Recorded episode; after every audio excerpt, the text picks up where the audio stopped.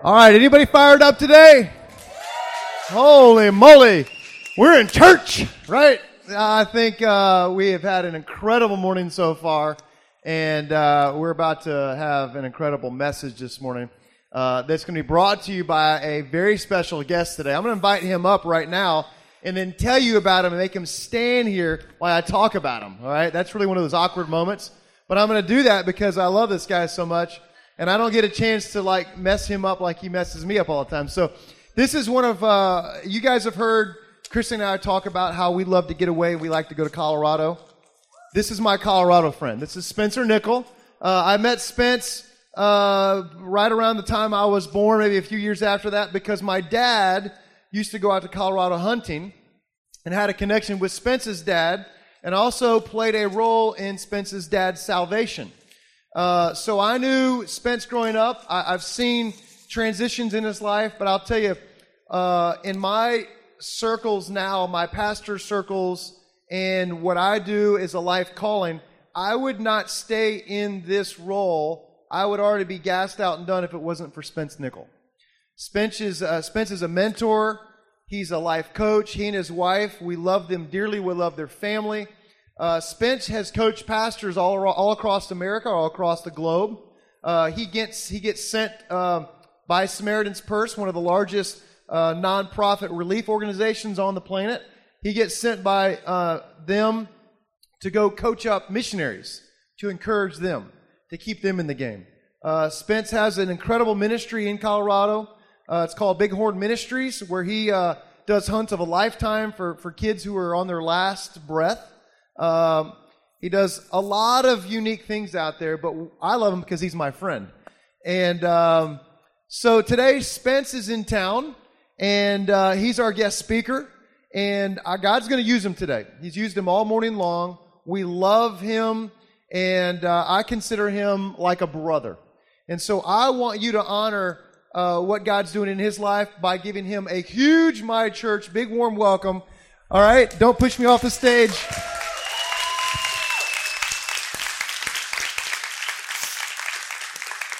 Y'all, y'all know there's a timer right there.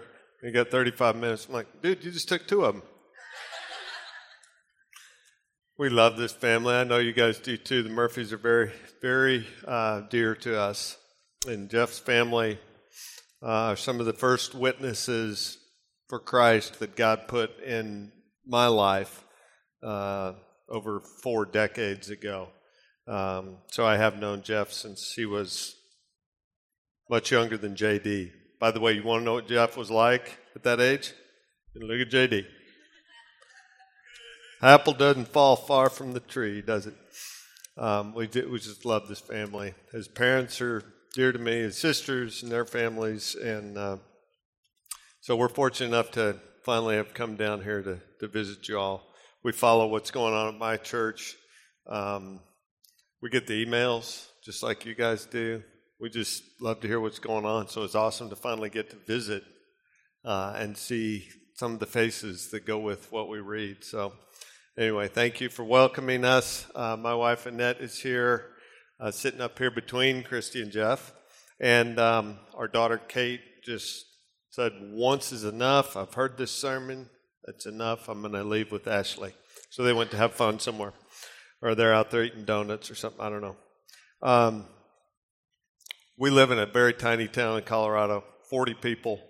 Um, my my parents moved there when I was six years old from another small town and bought a guest ranch called Bighorn Guest Ranch, and uh, that's our ministry now is named after that place. Bighorn Ministries has nothing to, to do with bighorns. Just my dad loved bighorn sheep, and so that's how it got its name. And we didn't have anything to do with naming that. But uh, Bighorn Ministries is, is really an excuse for us to get to do what we want to do. um, we worked for many years with Campus Crusade for Christ all over the world Mongolia, Siberia. No, we didn't do anything wrong to get sent to those places. That's not where they send. They're just, they're like, gosh, you guys can't make it anywhere else. Go to Siberia. Um, we actually chose those places. Uh, we figured they were going to be some of the last places people, others might want to go. uh, some of the hardest to go to. So we decided, you know what? We live in Gunnison, Colorado, which is the smallest or the coldest place in the continental United States, and um, we're probably prepared for that as much as anybody. So we'll go there, um, and it, it was it was awesome. But uh, I came to know Christ uh, at the age of twenty, almost twenty three, um, and before that, uh, God put many witnesses in our lives. Murphy family being one, some of the friends they brought with them. Um, and when I was in high school, my mom gave her life to Christ. She was the first one in our family. And uh, a couple years later, I quit college. I went to this uh, small four year school in Gunnison, Colorado called Western State College. Um, and their motto was it was a ski, t- ski part of, of Colorado where there's ski areas. So all these students come up there to party and ski. And their motto is Ski Wasted State. That's their nickname, Wasted State. Ski Wasted State, get a degree in your spare time. And uh, I took that to heart, somehow packed four years into eight years, and uh, finally got a degree after eight years. But along the way, I, I took some time out, went to Alaska, and I lived in Alaska for two years. And before I left Colorado to move to Alaska, Colorado wasn't cold enough, so I moved to Alaska. But my mom gave me a Bible, and in the front cover of the Bible, she wrote, I pray that you will make this part of your everyday life, Spencer, because the answer to every situation lies within these pages. Um, and after uh, one year in Alaska and getting in trouble and drinking a lot and dabbling in drugs, and I ended up spending time in the Graybar Motel. Um, that's jail for those who don't know what it is. Um, spending a little time in jail. Um, I moved to the bush of Alaska. And when I mean the bush, that means the middle of the wilderness somewhere. You fly in on a float plane and get dropped off at a cabin, and a good buddy and I and a dog lived there for nine months. And uh, that's, believe it or not, was my dream. Many people go, What? Sounds like hell. Uh, that was my dream growing up to go hunt and trap and fish in Alaska. Um, and after nine months of that, uh, moved back to Colorado. I weighed about a buck thirty. I had hair down to here and a beard down to here before it was popular with Duck Dynasty. And uh, my brother looked at me and just said, you, you look like a cross between Pee Wee Herman and Charles Manson. Um, so you can envision that. That'd be good for trunk or treat, wouldn't it? And uh, but during those nine months, uh, when the whiskey ran out, which we took cases of whiskey, when the whiskey ran out, um, and it set in where we were, what we were doing, where we lived. Uh, a couple thoughts hit me. One, uh, one thought was, if I die, no one will even know I'm gone, other than my buddy. My family won't know for months. Uh, that's how remote we were. There's no way to get. There's no communication out. We got one AM radio station. That was it. That was our news with the outside world. The other thought that hit me was I want to do this my whole life and it's not changing my life. There was still a huge emptiness and it just made me angry. This was something I wanted my whole life and I didn't have a contentment or a joy with it. The only person I knew that was truly content was my mom. And she had the most boring life in the world. And here I was living my dream and didn't have that. Um, and it just angered me for a couple months. Um, that and the whiskey was gone. Um, and then I picked up the Bible that she gave me and started reading. And I got to John chapter 3, and God said, You're nothing. I love you, but you're nothing. You've never given your life to me. You've never experienced my forgiveness. You're just living for yourself. Um, I knew that. I had no problem knowing I was a sinner. Uh, but just how deeply selfish I'd become. Um, and my first taste of forgiveness began to emerge um, as I read the Gospel of John, and my mom's prayers followed me. Um, my first real sincere prayer was God, I want what my mom has with you. That literally was my sinner's prayer. I want what my mom has with you. I know it's real. I've never experienced that. I never grew up going to church. We went to church on the big four Christmas, Easter, weddings, funerals. That was it. Um, I'd heard the gospel a couple times. I'd seen the gospel lived out in some people's lives. But it wasn't until that moment in Alaska in this bush on the Alaskan Peninsula, about halfway out towards the Aleutian Islands, that I finally said yes to Jesus and RSVP'd to the invitation he gave me to forgiveness. Um, that was my first real taste of forgiveness and freedom from from bitterness, freedom from anger, freedom and forgiveness, which is what we're going to talk about more today. Let's pray real quick and um, we'll continue this theme of forgiveness, okay? Take five seconds on your own right now and just ask God to speak to you.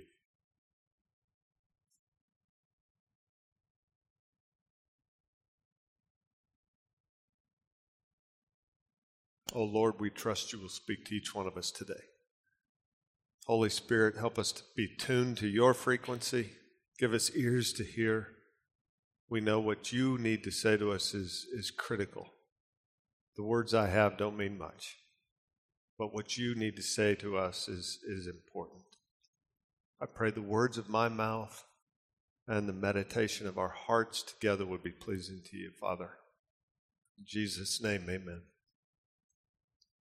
Forgiveness. Someone once wrote, Life is an adventure in forgiveness. Giving and receiving forgiveness permeates every relationship, one way or another. Either the forgiveness aspect, which is the most powerful relational force on earth, I believe, or unforgiveness. Probably the most damaging thing we can experience in a relationship. In Matthew chapter 18, we find Jesus teaching on forgiveness. Um, it's on the back of your uh, worship guide here. Matthew 18, 21 to 35. We're just going to read through the whole thing. So if you want to read along with me or just listen, that's fine. Then Peter came to Jesus and asked, Lord, how many times shall I forgive my brother or sister who sins against me? Up to seven times? Jesus answered, I tell you, not seven times, but seventy seven times. Therefore, the kingdom of heaven is like a king who wanted to settle accounts with his servants. As he began the settlement, a man who owed him 10,000 bags of gold was brought to him. Since he was not able to pay, the master ordered that he and his wife and his children and all that he had be sold to repay the debt. At this, the servant fell on his knees before him. Be patient with me, he begged and I will pay back everything. The servant's master took pity on him, canceled the debt, and let him go. But when the servant went out, he found one of his fellow servants who owed him a hundred silver coins. He grabbed him and began to choke him. Pay back what you owe me, he, he demanded. His fellow servant fell to his knees and begged him, Be patient with me, and I will pay you pay it back. But he refused. Instead, he went off and had the man thrown into prison until he could pay the debt. When the other servants saw what had happened, they were outraged and went and told their master everything that had happened. Then the master called the servant in. You wicked servant, he said, I canceled all that debt of yours because you begged me to. Shouldn't you have had mercy on your fellow servant just as I had on you? In anger, his master handed him over to the jailers to be tortured until he should pay back all he owed. This is how my heavenly Father will treat each of you unless you forgive your brother or sister from your heart. That's a tough one, isn't it? This is how your heavenly Father will treat each of you unless you forgive your brother or sister from your heart. A couple things you have to understand about that passage first. Peter Peter offers seven times. He says, How many times should I forgive? Seven times? Rabbis taught that, that you needed to forgive someone three times. So that's kind of the ante, right, in the poker game. Three times. So Peter's offer is pretty generous. He raises it up to seven times, you know, double it and add one. Right? So it's actually a pretty generous offer. Then Jesus just goes all in with this story and goes, No. No, not seven times. 70. And literally, it means 70 times seven. 490. Or, in other words, there's no limit. Okay? That's what Jesus is saying. Um, another important part that is, is not lost with bags of gold and silver coins, but the bags of gold, literally, talents, it's a huge amount of gold that, that the debt of the first servant's forgiven. You're talking about millions and millions and millions of dollars, the equivalent, versus about three months' wages. Okay? So that's the difference. This guy's forgiven millions and millions and millions of dollars I don't know why he's borrowing that much money in the first place. kind of makes you think. But then over here is a guy who owes him two or three months' wages. Okay? Two or three months' salary.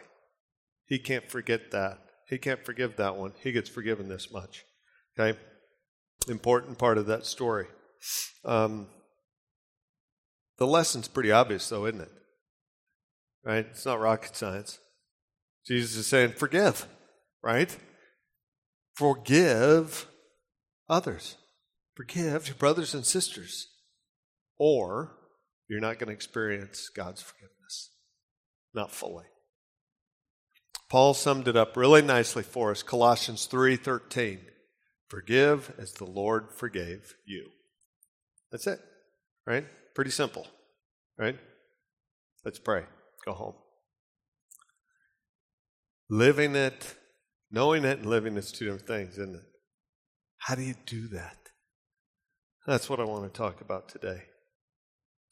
Because for us to live and forgive the way Jesus did, we need to understand what that forgiveness was like. What's Jesus' forgiveness like? Is it complete? How much is he forgiven? 60, 70, 80%, 90%?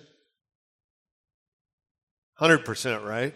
Jesus forgives every single one of our sins. 100%. There's nothing that you can do that he won't forgive. You know that? That's how Jesus forgives. So we, in turn, should forgive the same way. Ooh, that may be tough, huh? That may be harder.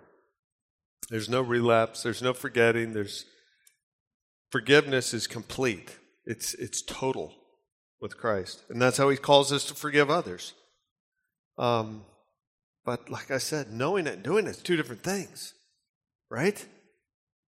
I'm not going to ask you to raise your hands, but how many of you struggle with forgiving somebody?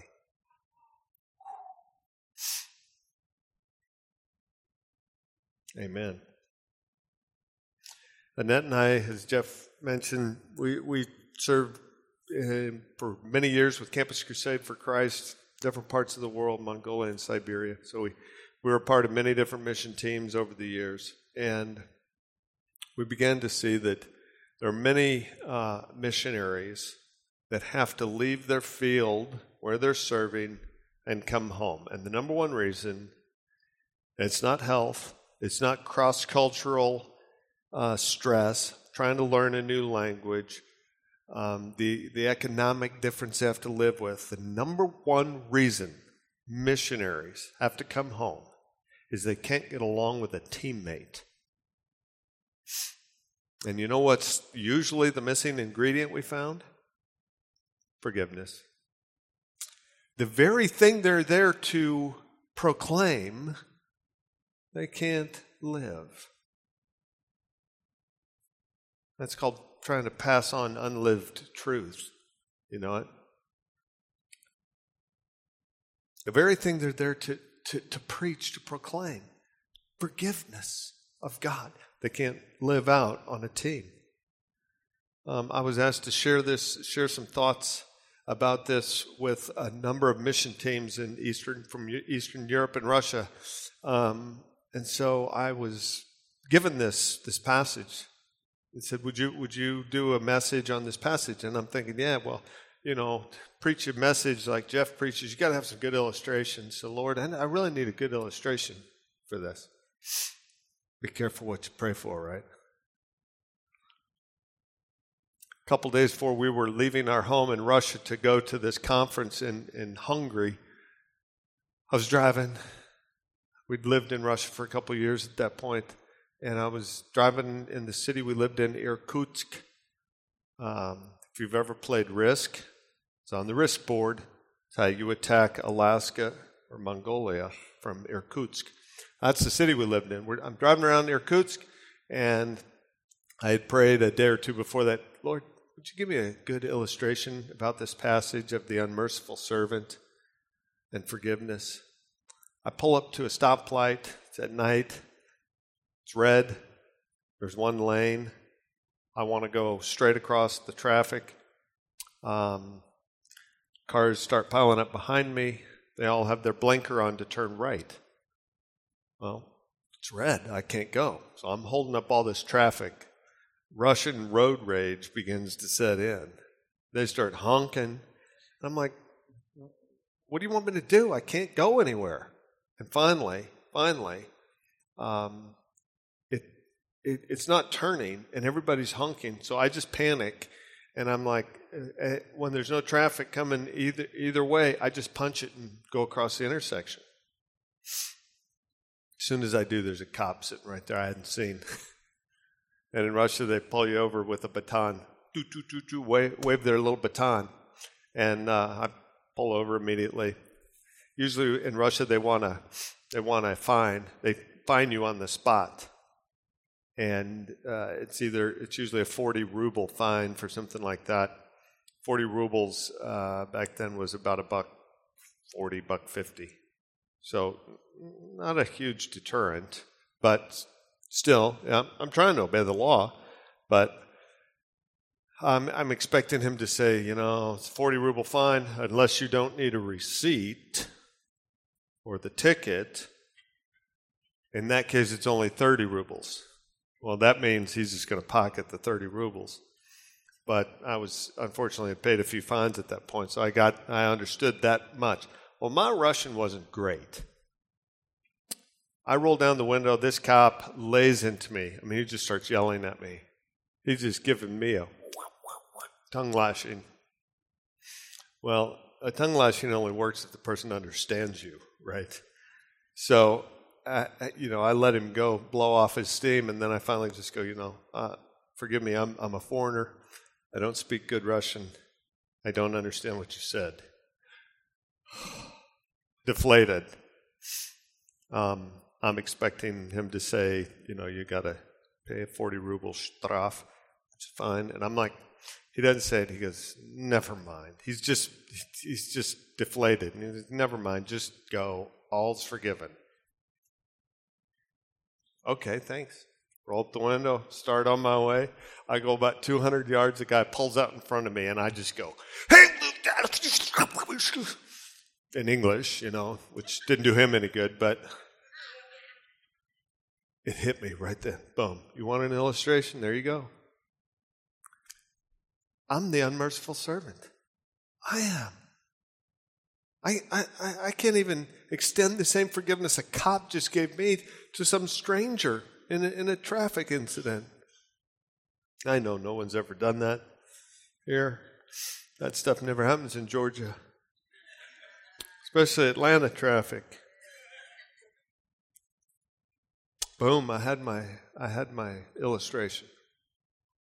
142 times in the Bible mentions the word forgiveness. You think God takes forgiveness seriously? Yeah, I think he does. We understand the need to forgive, but where does the motivation come from? Because if you're like me, there's times I just don't flat feel like it. You know what I'm saying? I know what I should do, but I really don't feel like it.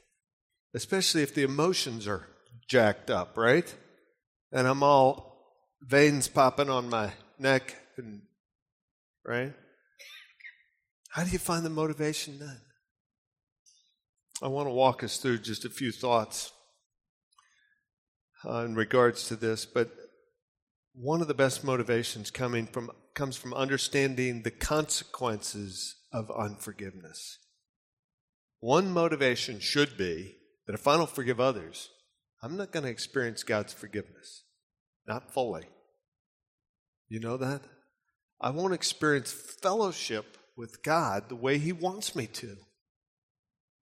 Jesus said in Matthew chapter 6 For if you forgive men their sins against you, your heavenly Father will forgive you.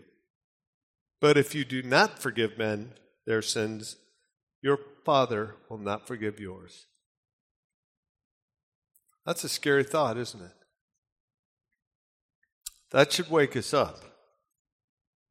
Another motivation comes when we understand that unforgiveness can lead to bitterness.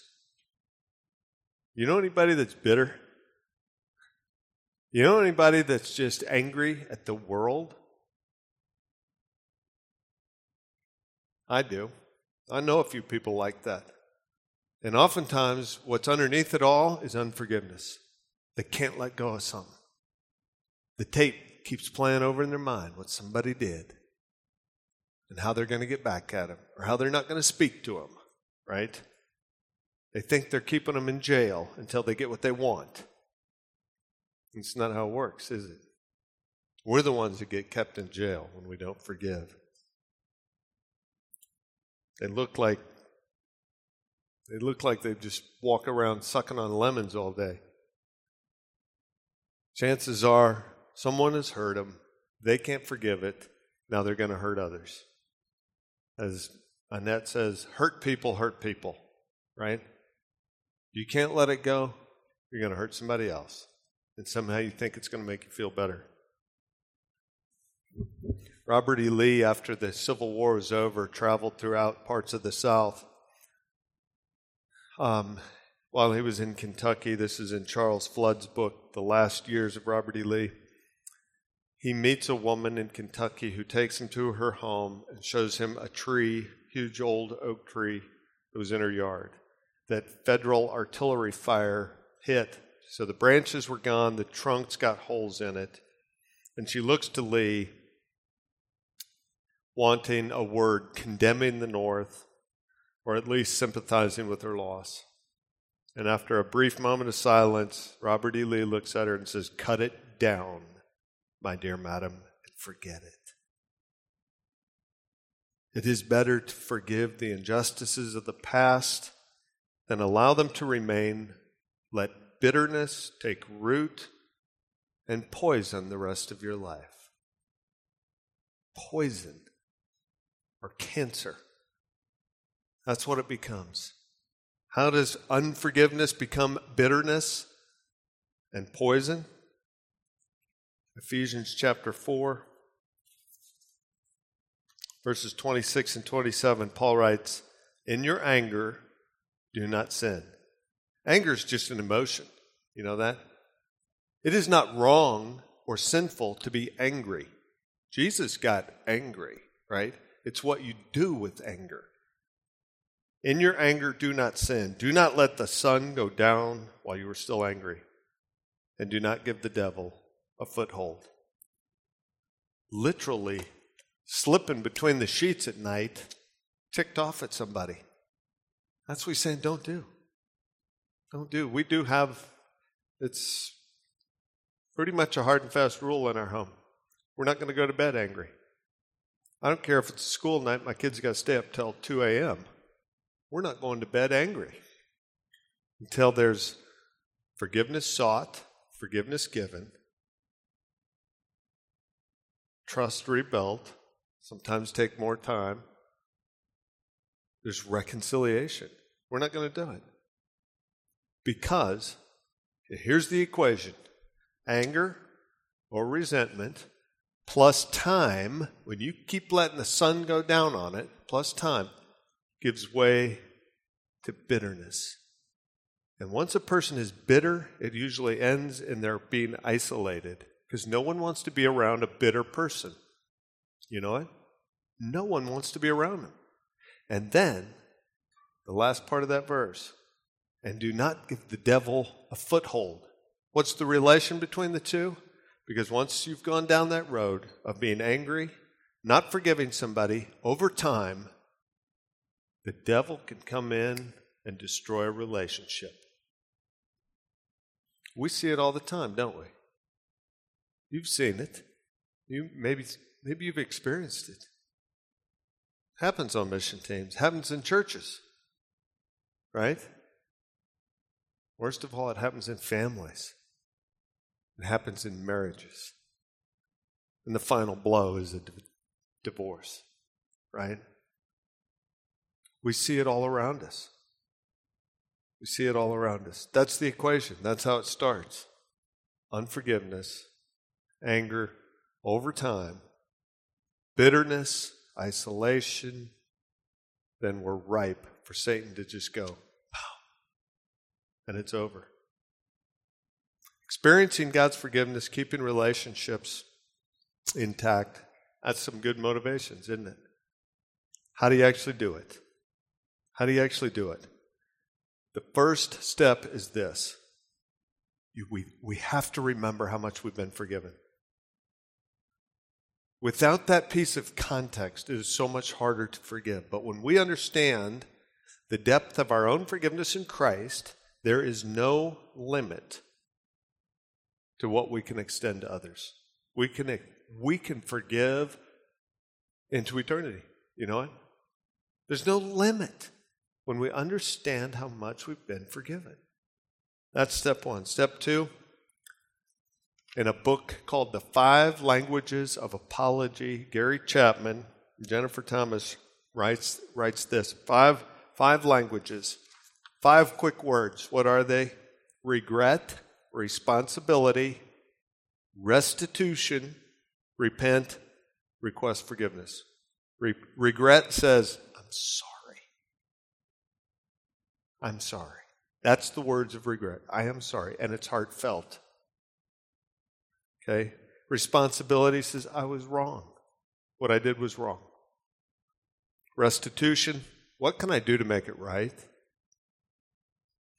Repent, which says, I'm going to try not to do it again. And finally, requesting forgiveness. And here's the words that are so critical Will you please forgive me? Will you? Those words pack a punch still. You know? Unfortunately, the words I love you get uh, diluted, don't they? In our culture today because we love everything. I love ice cream. I love those Krispy Kreme donuts. Right? But the words, will you forgive me? Man, it's critical. It's important. Go to the person with those words. Remember how much you've been forgiven. And finally, step three, as Robert E. Lee said, cut it down, let it go, right? That's it. We have to let go of it at some point. I forgive you means I give up the right to ever bring this up again. I can't, a week from now, go, hey, remember what you. No, I let it go. Paul writes in 1 Corinthians 13, I know you know it, that love, among other things, is does not keep a record of wrongs.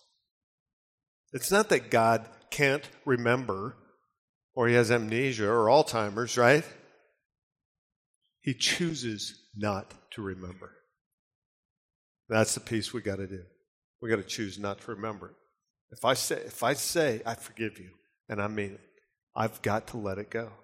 I don't get to bring it up again, pull it out like a club in two weeks and hit you with it.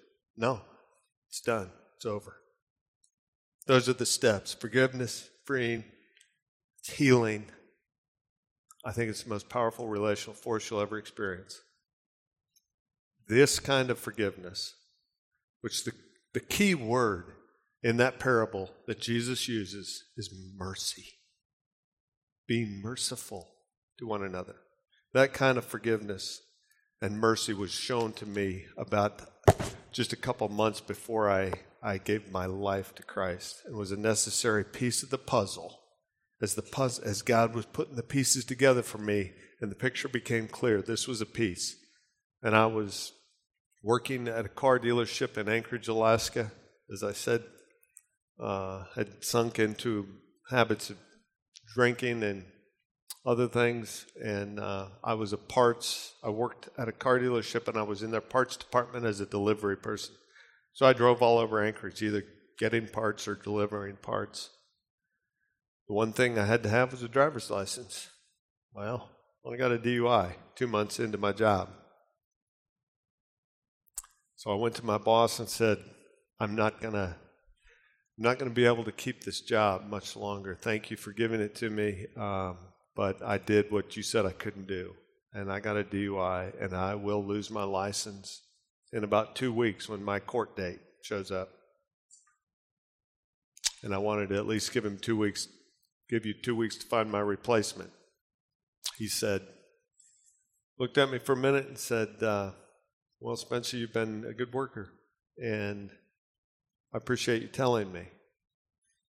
I need somebody at the back counter of our parts department to give all of our mechanics their parts. Um, you know a good definition of mercy? Mercy is not getting what you really deserve. I should have been fired. He said, There's, there's an opening at the back counter of this parts department. I'd like you to take that. He said it's a promotion and it comes with a pay raise. You know a good definition of grace? Getting something you don't deserve, right? Mercy is not getting what you really deserve wrath, punishment. I should have been fired. Grace is getting something you don't deserve. I didn't deserve a pay raise and a promotion. Are you kidding me? That's what I got. It was a huge lesson for me. I understood mercy and grace so much better after that. And a few months later, when I was allowed to apply that with God in the picture, I got it because somebody showed it to me. That's how He wants us to live with each other. Please ask yourself as you go home today is there somebody I need to forgive? Then ask yourself is there someone I need to ask forgiveness from? And if you're sitting here this morning and you're going, you know what? I've never experienced that kind of grace and mercy and forgiveness from God, then I would invite you to pray with me this morning. Okay? Let's pray together. Father, thank you for grace and mercy, forgiveness that is yours, that is complete, that you don't look on our sins anymore when we allow your Son to take our place. And if there's someone here this morning that has never said yes to you, that has never received your forgiveness, I pray you would tune their hearts right now and together with me would say, Lord Jesus, I need you. Thank you for dying on the cross for my sins. Thank you for your forgiveness. Come into my life. Make me the kind of person you want me to be. In Jesus' name, amen. Thank you, guys.